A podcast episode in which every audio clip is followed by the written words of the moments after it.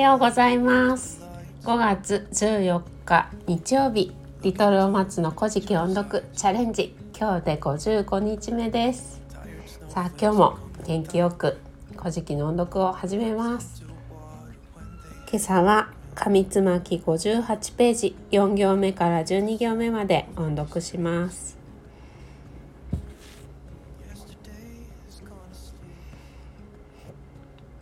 彼この大国主の神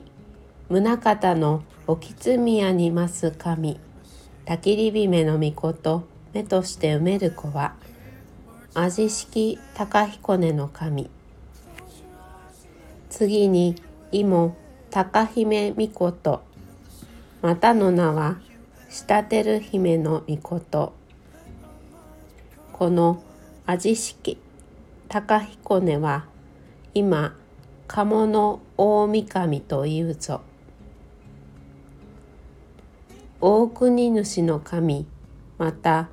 カムや立姫の御事を目として埋める子は琴城主の神。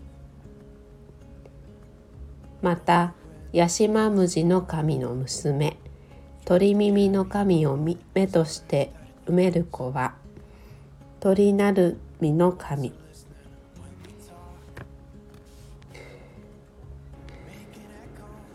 この神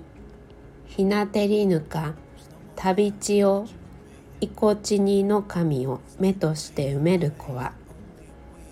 国をしとみの神。以上で音読を終わります。ここからは自分のためのアウトプットをしたいと思います。昨日は八千穂の、えー、妻セリビメが大きな杯を持って八千穂のもとへと来て歌を歌ったページでした。浮気症の八千穂に焼き餅を焼いていたらもう愛想をつかされてしまって八千穂が出雲から大和へと逃げられてしまうので、えー、それをセレビメは歌を歌って思いとどまらせるシーンでした。今日読んだページではあの制裁セリビメやかみ姫あとヌナカハ姫の他にもまだ奥様がいらっしゃることが分かったページでした。はい、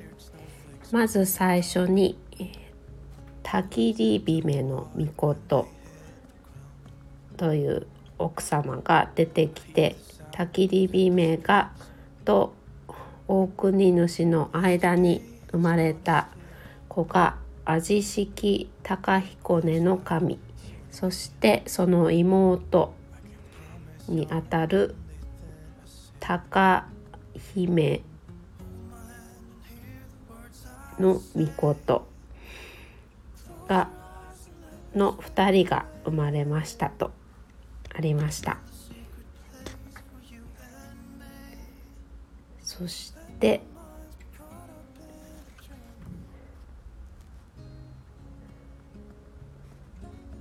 カムヤタ姫の御事との間に生まれたのが琴城主の神。それから鳥耳の神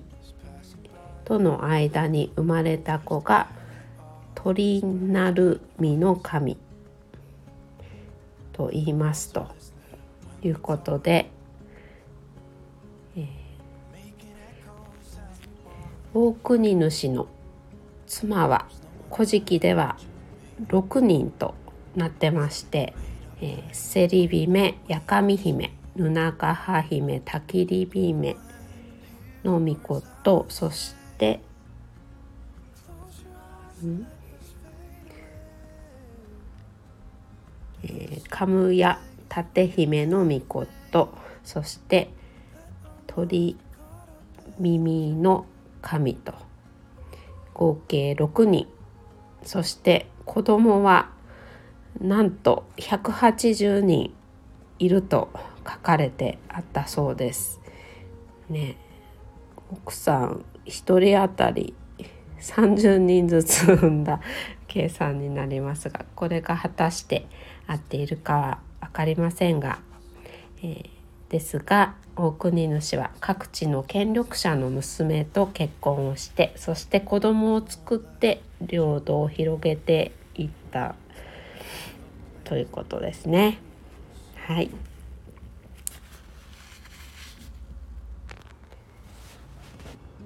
ここで出てきた、えー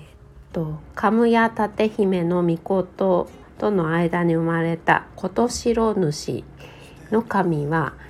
神様の言葉を代弁するといった意味合いの名前で、え、祭祀を司る存在とされていて、え、今後も古事記で活躍する大事な存在になってくるそうです。はい、以上でアウトプット終わります。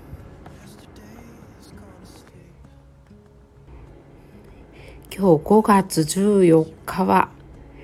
なんと母の日でした。私すっかり忘れてて義理のお母さんにも実の母にも何にも用意してなかったと思って今収録しながらどうしようかと慌てておりますが、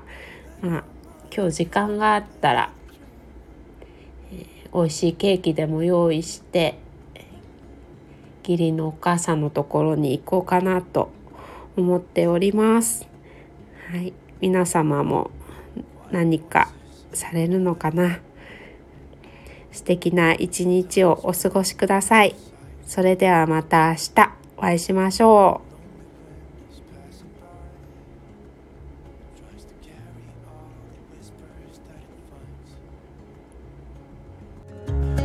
Are listening when we talk